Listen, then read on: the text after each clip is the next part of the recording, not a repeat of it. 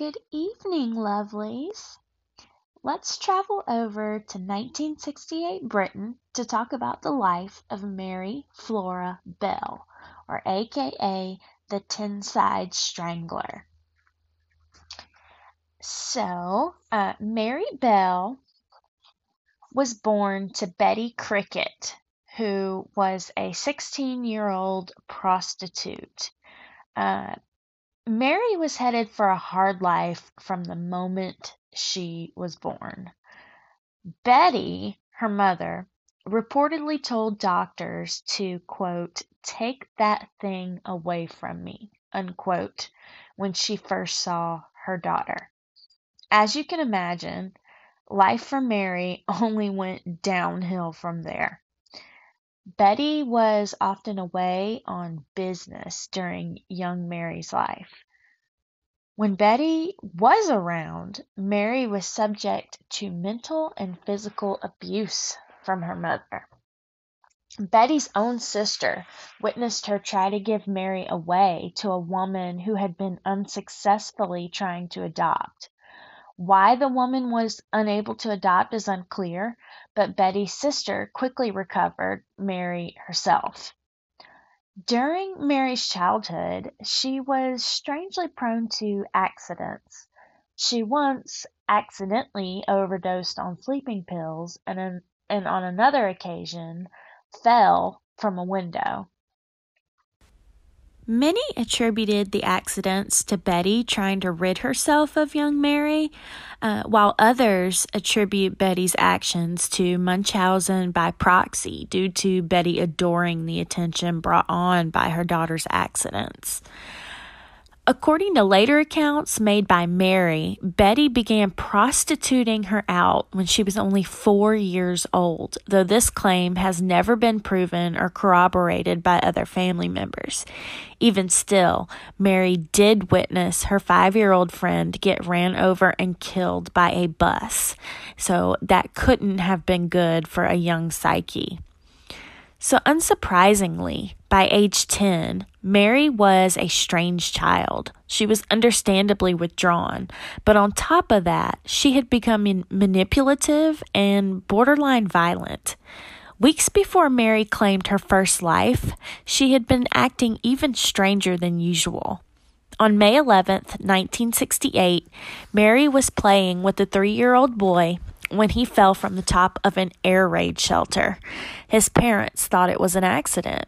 However, the very next day, three mothers came forward to tell police that Mary had tried to choke their young daughters.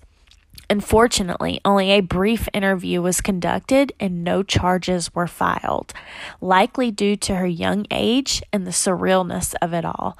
A 10 year old killer was unheard of on May 25th, did the day before Mary's 11th birthday, she strangled four year old Martin Brown to death in an abandoned house in Scotswood, England. She left the scene only to return with a friend, Norma Bell, but they were beaten there by two local boys whose names were unknown, but the boys stumbled on the body while playing in the abandoned house. Police were dumbfounded. Other than a small amount of blood and saliva on the boy's face, there were no signs of violence. But there was an empty bottle of painkillers on the floor near the body. Because of a lack of evidence, police wrongly assumed Martin had swallowed the pills and his death was sadly ruled an accident. As you can probably imagine, Martin's family did not want to accept that and suspected otherwise, especially when Mary showed up on their doorstep days later asking to see him. While his mother gently explained Martin was dead, Mary said she already knew that, but wanted to come in and see the body in the coffin. Martin's grieving mother slammed the door in her face. Not long after that, Mary and Norma broke into a nursery school and vandalized it with notes taking responsibility for Martin Brown's death and promising to kill again. Police unfortunately assumed the notes were a morbid prank. As for the nursery, this was just the latest in a series of break ins. They then installed an alarm system. Little did they know the alarm system would prove to be quite useful. It caught Mary and Norma returning to the scene nights later, but yet again, police let them off the hook because they were merely loitering outside. Meanwhile, Mary was telling her classmates that she had killed little Martin Brown. Due to her reputation as a show off and a liar, nobody took her claims seriously. Things would change when another young boy lost his life. On July 31st, two months after her first murder, Mary and Norma killed three year old Brian Howe by strangulation. But this time, Mary mutilated the body with scissors, scratching his thighs and butchering his penis. Morbidly, when Brian's sister went looking for him, Mary and Norma offered to help by searching the neighborhood. Mary even pointed out the concrete blocks that held his body, but Norma said he wouldn't be there, and Brian's sister moved on. When Brian's body was finally discovered, the neighborhood understandably panicked. Two young boys dead within a couple of months. Local children were interviewed by police, hoping someone saw something anything that would lead to a suspect. Shockingly to police, the coroner's report came back reporting Brian's blood had cooled and new marks appeared on his chest. Someone had scratched the letter M with a razor blade on his torso. Another disturbing find was that due to the lack of force used in the attack, the killer may have been a child. As you'd expect from 11 year olds, Mary and Norma did a terrible job disguising their interest in the investigation in their interviews with law enforcement.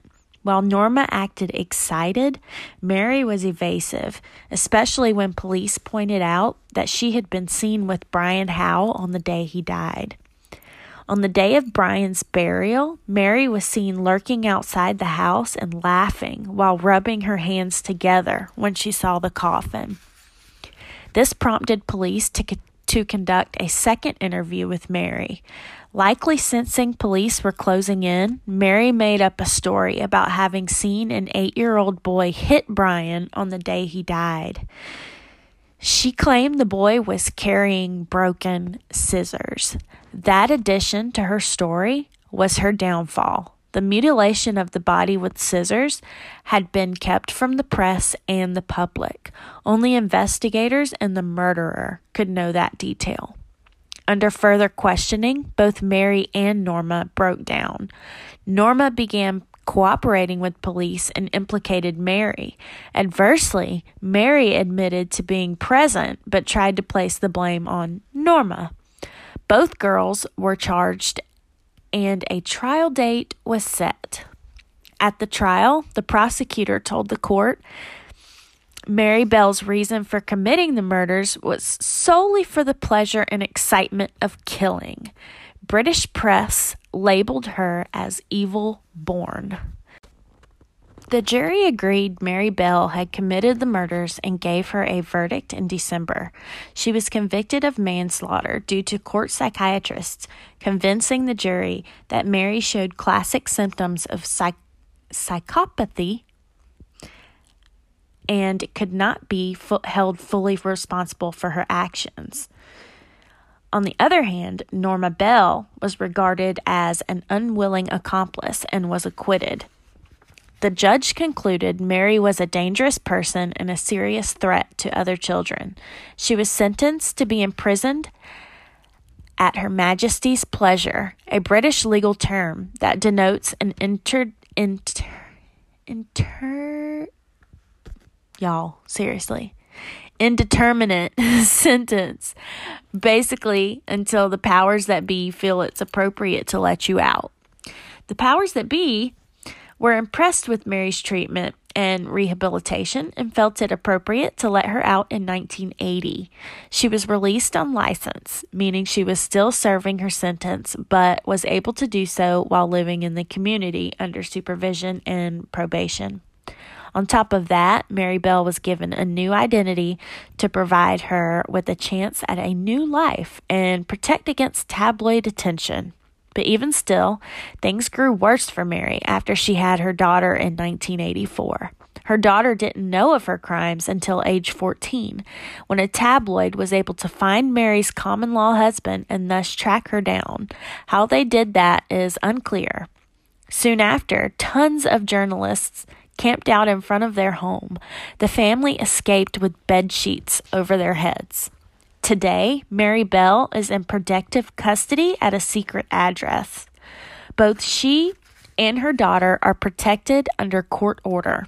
The mother of Martin Brown, June Richardson, told the media, quote, It's all about her and how she has to be protected. As victims, we are not given the same rights as killers. Unquote.